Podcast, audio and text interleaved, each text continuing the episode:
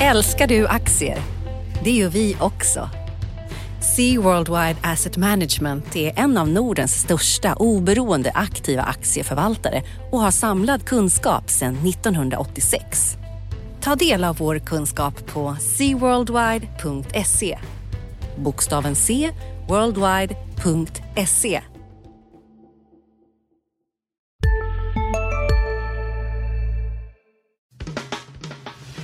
Analyspodden från Dagens Industri. Hejsan allihopa och välkommen till veckans avsnitt av Dagens Industris analyspodd.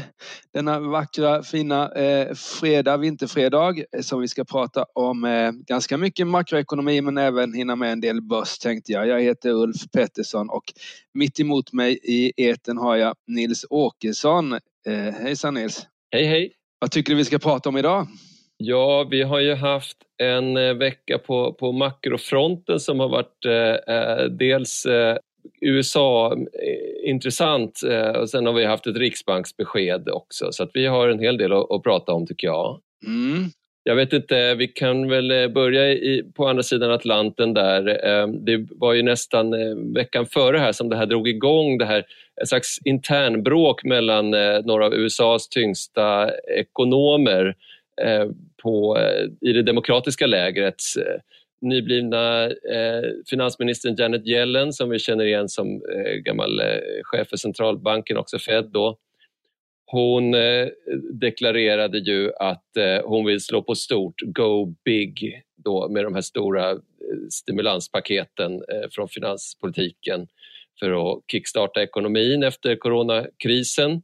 Eh, Larry Summers då, eh, veteran, gammal finansminister hos Bill Clinton och även rådgivare hos Obama, eh, var snabbt ute då och sa att ja, sakta i backarna. Han varnade för att det här kan tända en inflationsbrasa om man öser på alldeles för mycket lite motsägelsefullt eftersom han själv har förespråkat väldigt stora stimulanser eh, tidigare.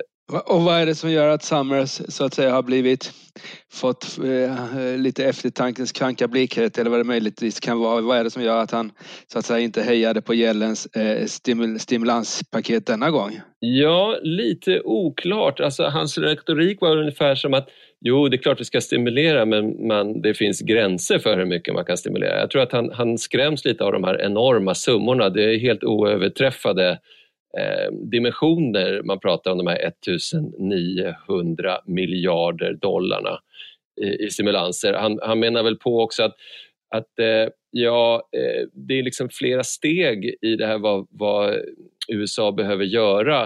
Eh, det, man kan inte satsa allt på att bara eh, hjälpa eh, arbetslösa och komma in i matchen igen efter krisen utan det är utmaningar längre fram med att, att långsiktigt eh, bygga USAs ekonomi starkare och sen man har det här med infrastrukturinvesteringarna framför sig och, och, så, och inte minst gröna omställningen och alltihopa. Så att man kan inte bränna allt för mycket på ett bräde så att säga. Just det. Och hade det någon eh, implikation på eh, finansmarknaden eller den övriga debatten? Eh, eller så att säga, eller var det bara en gammal avundsjuk eh, finansminister som tillrättalade en annan? Ja, det kan man ju fundera på. Eh, Janet Yellen, det, det hon sa som jag tyckte var, var intressant, det var ju egentligen att hon hon menar att lägger vi den här planen som vi vill då, alltså Biden-regeringen, eh, får igenom den, 1,9, eh, det här 1900 miljarder dollar, mm. då är vi ekonomin tillbaka på full sysselsättning redan nästa år. Eh, det här var inte något som marknaden reagerade så mycket på men det, jag vet inte om de lyssnade ordentligt för det skulle ju faktiskt betyda att man då kan börja oroa sig för de här räntorna skulle eh, eh, sticka iväg och, det skulle få implikationer för centralbanker och så. Men det här var alltså början på veckan. Sen hade vi på onsdagen, då kom centralbankschefen Jerome Powell, han som alltså tog över efter Janet Yellen. Och han eh, bekräftade då att han är på Janet Yellens sida. Ös på, menar han. Han betonade att eh, Eh, riskerna för eh, liksom en arbetslöshet som biter sig fast och en, en eh, liksom permanent försvagad arbetsmarknad de är större än riskerna för att inflationen ska dra iväg bortom kontroll och att eh, Fed ska snabbt behöva eh, styra om till, till åtstramningar. Okej, okay. och han, Powell han sa, att, han sa till Yellen att, att så att säga eh, gasa på här. Ja. Innebär det att han också själv kommer gasa på så det blir dubbelgas både från finanspolitik och penningpolitik här eller vill han snarare än att, att finanspolitiken ska ta över när penningpolitiken har, har, har gjort så mycket de kan så att säga? Mm, det är en bra fråga. Svaret är väl att han öser på. Han var, betonade väldigt mycket att eh, Fed har inte för avsikt att börja blicka på någon som helst eh, eh, lättnad av de här stimulanserna som man nu har lagt som ju är historiskt stora då, tillgångsköp och, och räntan körd i botten. Det, det kommer fortsätta så. Alltså, kommentarer och analytiker tolkar det ju ändå som att någon gång under andra halvåret i år så kommer Eh, Fed att börja behöva fundera på när ska man börja trappa ner de här tillgångsköpen. Eh, eh, Powells budskap var väl att just nu så tänker man inte ens på när man ska börja tänka på det här utan det, nu är det bara full gas. Mm. Spännande. Är det någonting, eh, eh, nu har vi varit i USA här, har det hänt någonting i Sverige eller är det nästa vecka som är liksom, ja, har det varit en lugn vecka? På? Ja, vi ska väl bara eh, eh snabbt nämna också när vi är på USA-bogen där och eh, USA-Kina. Vi har ju ett väldigt starkt Kina-tema i, i, tidningen idag, fredag faktiskt, när vi spelar in det här. Just det. Kina firar ju nyår och så. Och vad som har hänt där var ju att Eh, Eh, Biden då, för första gången sedan han blev president, har han eh, pratat med eh, Xi Jinping och önskat honom gott nytt år har vi förstått. Det var, de pratade på telefon här i, i, i torsdags. Slutsatsen av samtalet var väl egentligen att ja, en bekräftelse på att USAs Kina-politik nu kanske byter liksom former men behåller i stora drag samma linje som, som, tidigare när det gäller sakfrågorna. Alltså att USA, Biden är ju fortsatt väldigt skarp i, i formuleringarna mot att USA, eh, Kina menar jag, bedriver en eh, eh så att säga, orättvis eh, eh, handelspolitik. Eh, och han var också väldigt, eh, enligt rapporterna då, skarp kring Taiwan där, där Kina flyttar fram positionerna men även USA då markerar att de kommer inte acceptera att Kina går hårdare åt Taiwan. Nej, och det är ju liksom, det fanns ju Anledningen, nu till inte jag cheferna på tidningen då, men anledningen till att vi gjorde så många tidningar, eller sidor om, om Kina i tidningen som vi gjorde idag fredag är ju att man kan förvänta sig kommande åren att det där kommer bli en väldigt eh, intressant puck på alla sätt. Dels att, att eh, Kina redan nu är dragloket i den återhämtning efter coronapandemin eh, förväntar man sig att det ska vara ett draglok. Och sen så har vi ju då den här maktkampen som finns då mellan eh, USA och Kina när Kina förväntas, beroende lite på hur, hur marknaderna går och ekonomierna går, men någon gång om fem, fem sex år så där blir större då räknat i BNP än, än vad USA är. Och vad, vad, är det, vad är det liksom du den Nisse, från, från, din horisont, är det liksom, skulle säga om, om du fick blicka fram ett år eller möjligtvis två, är Kina och USA en möjlighet för ekonomin eller är det framförallt ett hot?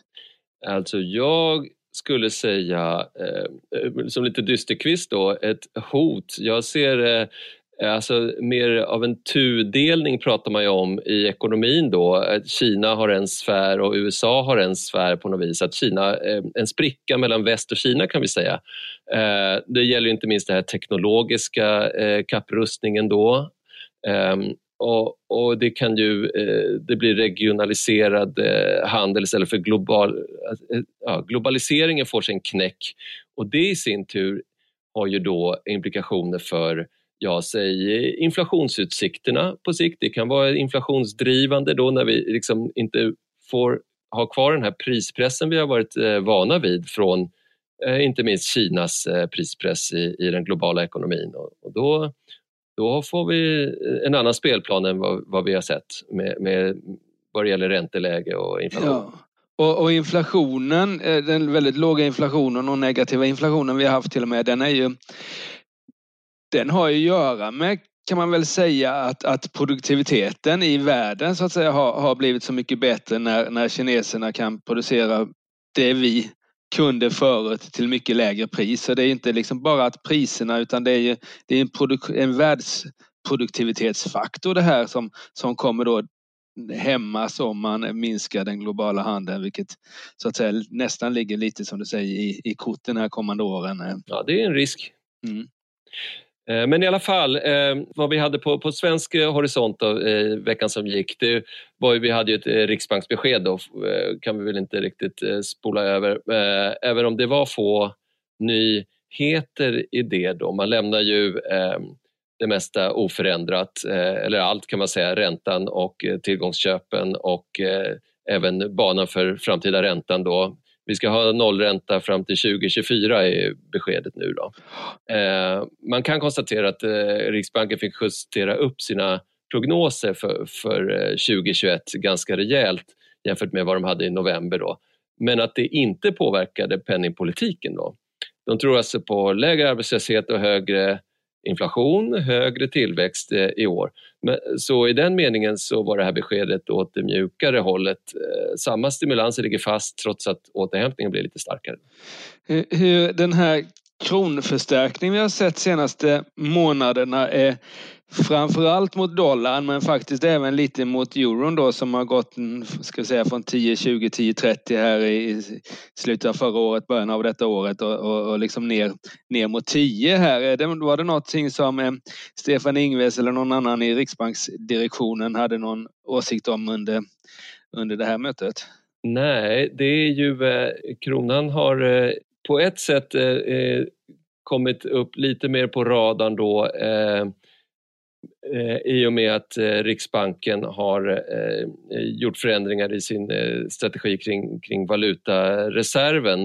Det var en snackis i början på året men annars så är det inte en stor sak för Riksbanken just nu. Kronan har ju faktiskt också fallit tillbaka lite nu i början på det här året. Så är det. Mm.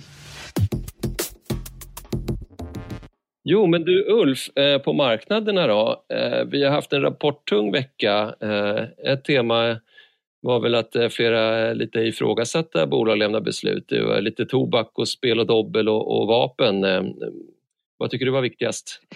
Eh, bland dem då, eh, de var väl viktiga allihopa på sitt sätt men det som som stack ut mest var väl då vapen här där Saabs eh, rapport fick ett riktigt svagt mottagande på marknaden. Den var ner nästan 10 procent, inte riktigt, men inte långt därifrån här i, i torsdags då på sin rapport, eh, försvarskoncernen Saab som, som inte nådde upp till förväntningarna eh, och hade en engångskostnad igen och det var lite, ska vi säga, det var förtroendet för bolaget är ju på marknaden då. Sen kan man ju ha liksom eh, andra åsikter om vapen och sånt men på finansmarknaden så är förtroendet ganska lågt eftersom de har haft svårt att, att eh, leverera vinster på den fina orderstock de har då med alla dessa flygplan de har, har i orderpipelinen då med i Brasilien och eh, inte minst och sådär. Men de har svårt att göra vinster och eller ja, de gör ju vinster men de har svårt att nå en vinstnivå som, som de själva vill ha på 10% av en rörelsemarginal på 10 och de har svårt att nå upp till marknadsförväntningar och eh, det verkar de inte göra.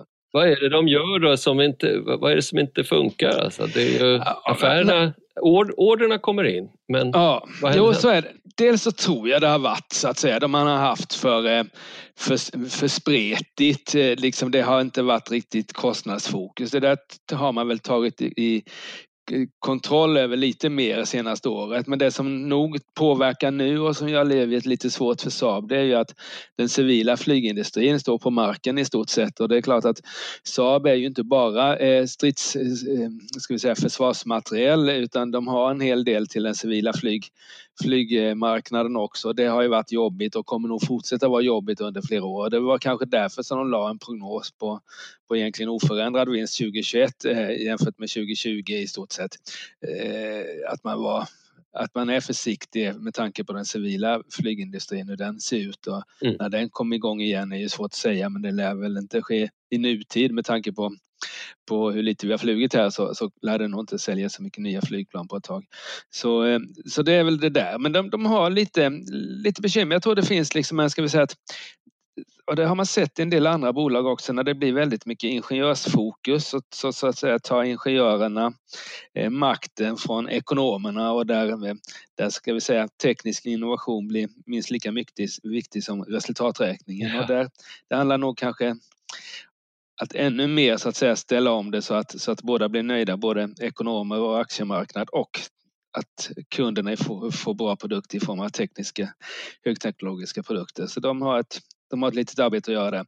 Tar vi spelsektorn sen så är ju de, och att vi klumpar ihop de här är ju att det finns allt fler fonder i, i, i världen, även i Sverige, som inte väljer att investera i Saab eller spelbolagen då och inte heller i, i, eh, i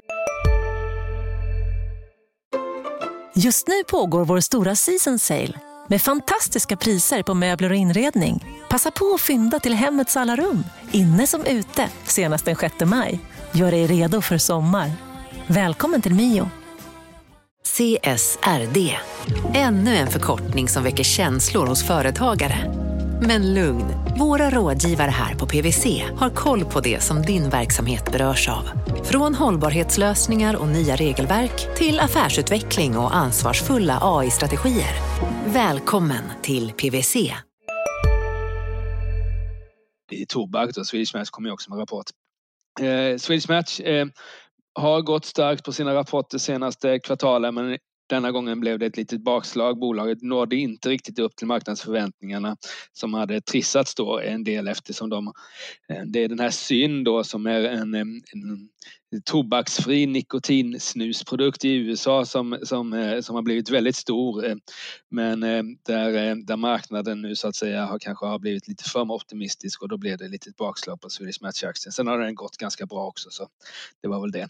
Tar vi spelbolagen så har det däremot Eh, Heydays. Ehm, det går jättebra för, för de allra flesta spelbolagen. Eh, Kindred, det här gamla Unibet, eh, kom kom en kanonrapport. Ehm, Betssons däremot så fick ett lite svagare mottagare medan Leo Vegas, det lite mindre bolaget, också steg på sin rapport. Så det, det, det är bra tider för, för spelbolagen och det är framförallt USA-marknaden som har öppnats upp där som, som genererar, genererar positiva utsikter. Mm. Sitter folk, är så att folk sitter hemma och, och bettar mer Eh, det finns någon ja, coronaeffekt? Tror, dels kan det vara en coronaeffekt att man sitter hemma mer och då är det liksom då tittar inte chefen in i ens dator så då kan man göra lite vad man vill på datorn eh, kanske.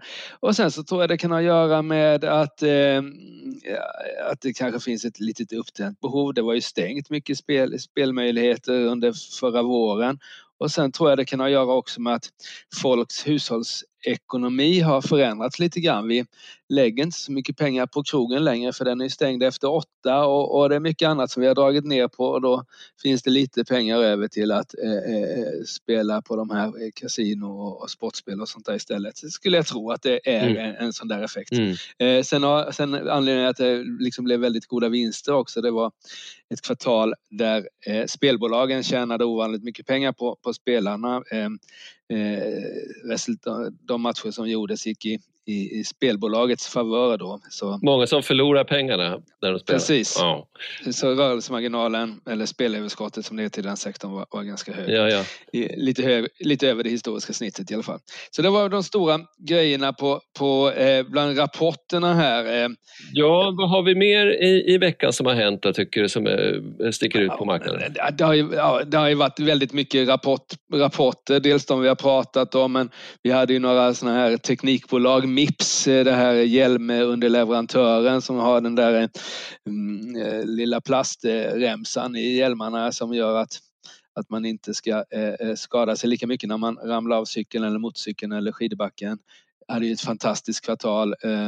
rörelsemarginal på 54 procent. Det är Mm. Det är liksom det är hur mycket pengar, hur mycket lönsamhet som helst och en omsättningstillväxt på 70 och, och stegen, det var nästan 20 procent här.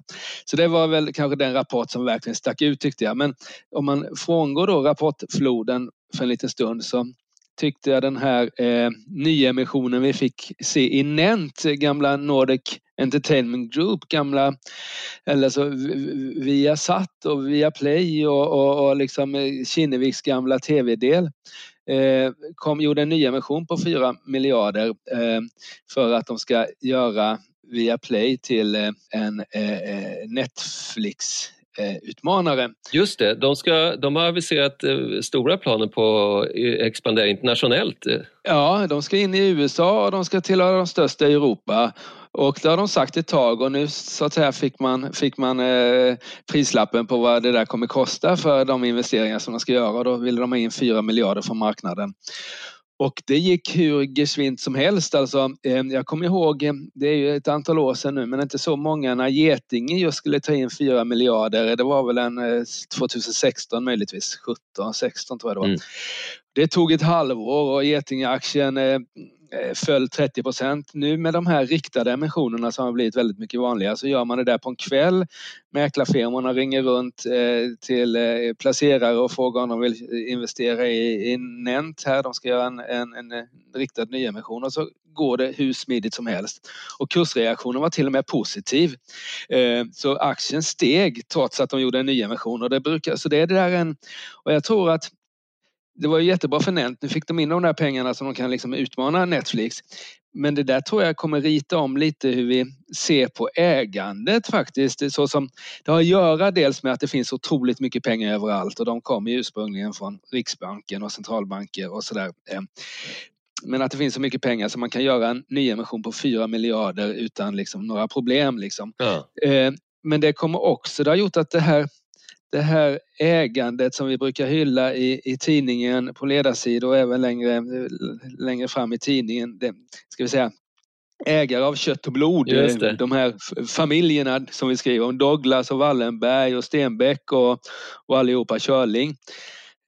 Jag, jag är inte säker på att Kinnevik, om, om Nent hade varit ett dotterbolag till Kinnevik som det var för, tidigare, om de hade kunnat göra den här, få in fyra miljarder så smidigt som de fick nu utan Kinnevik.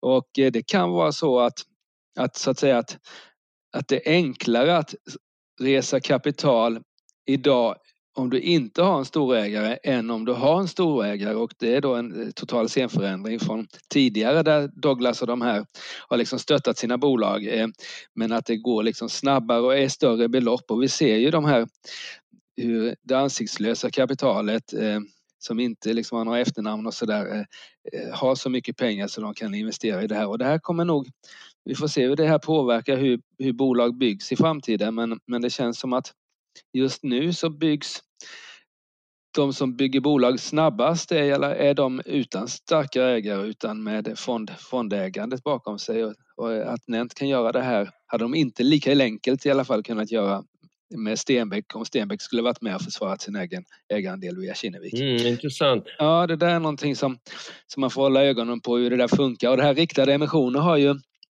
det finns ju en baksida för, av det förstås för de som, är, som var ägare till Nent före före den här emissionen blev utspädda om de inte var så stora ägare så att någon mäklarfirma ringde dem och frågade om de ville ha aktier så då de små aktieägarna får inte vara med på de här nya emissionerna.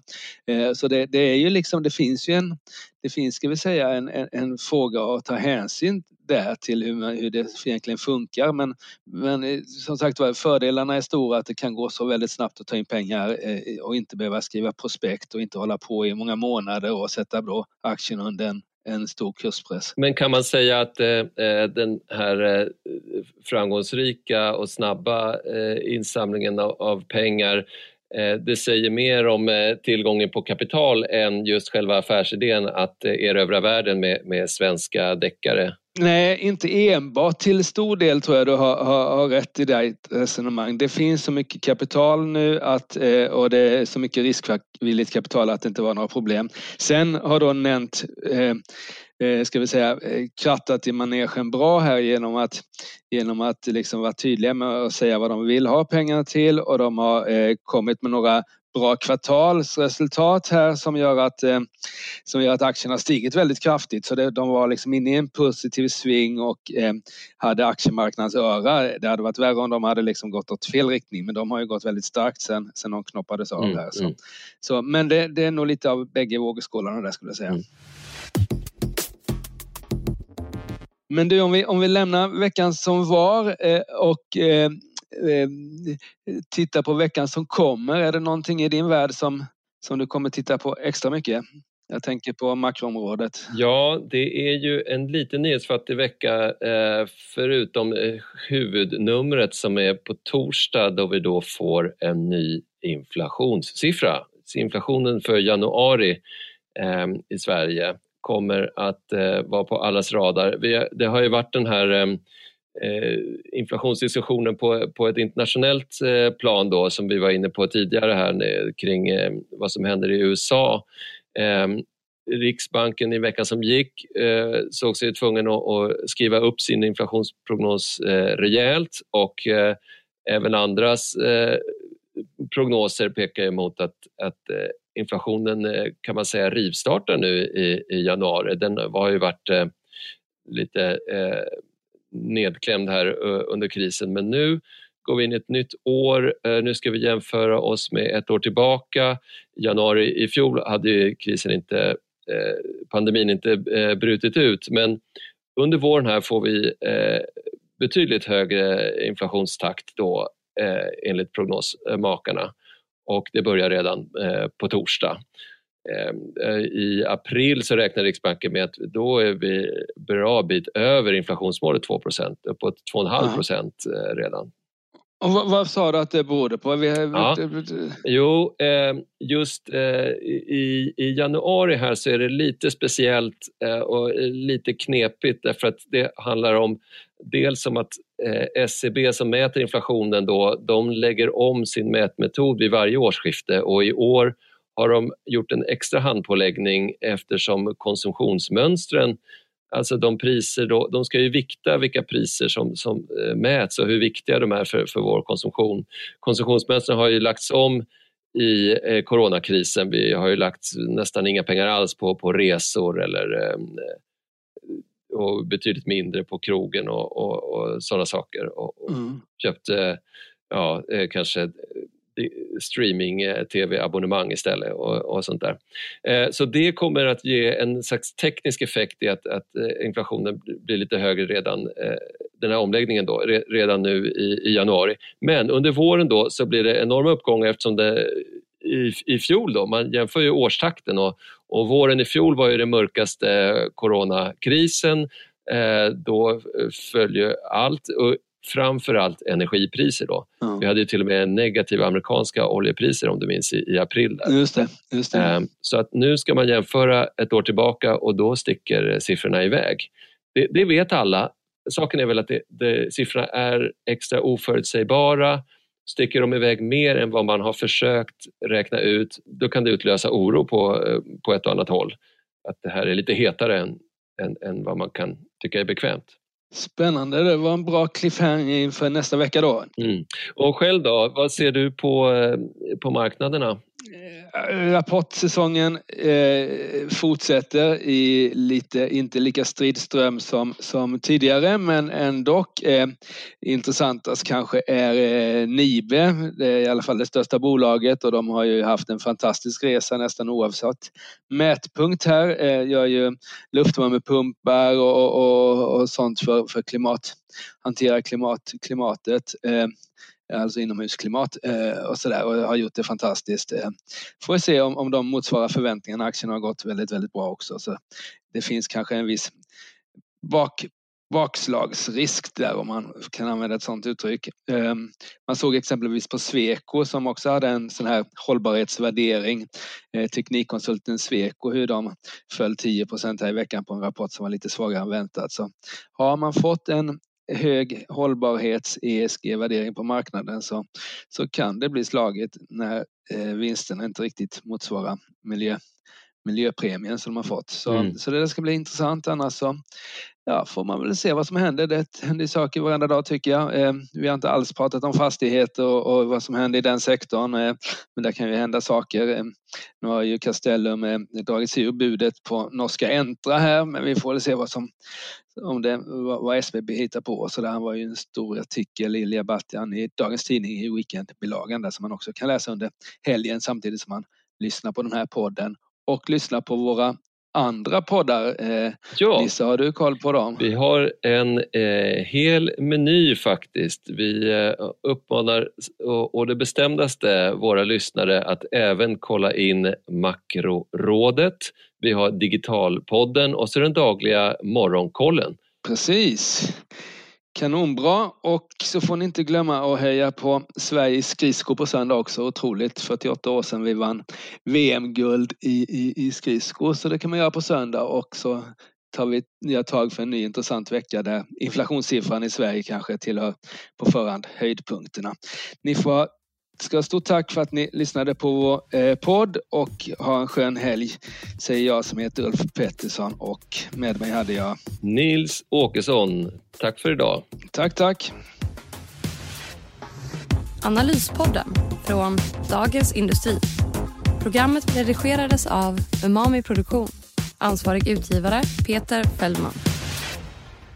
I DTVs program Hållbart näringsliv fokuserar vi på företagens E, S och G. Vilka är utmaningarna och vilka är lösningarna? Hör storbolagen om omställningen, entreprenörerna om de nya möjligheterna och dessutom tipsar förvaltare om sina bästa hållbara aktiecase. Missa inte Hållbart näringsliv med mig, Nike Mekibes, varannan onsdag på DITV och på di.se. Varje vardag klockan sju uppdaterar Ditvs Morgonkoll dig om natten och morgonens viktigaste nyheter. Från börsstängningen i New York till läget i den asiatiska handeln. Och strax därefter kommer podden med samma namn. Prenumerera på Morgonkoll du också så är du uppdaterad inför varje ny arbetsdag. Morgonkoll finns där andra poddar finns.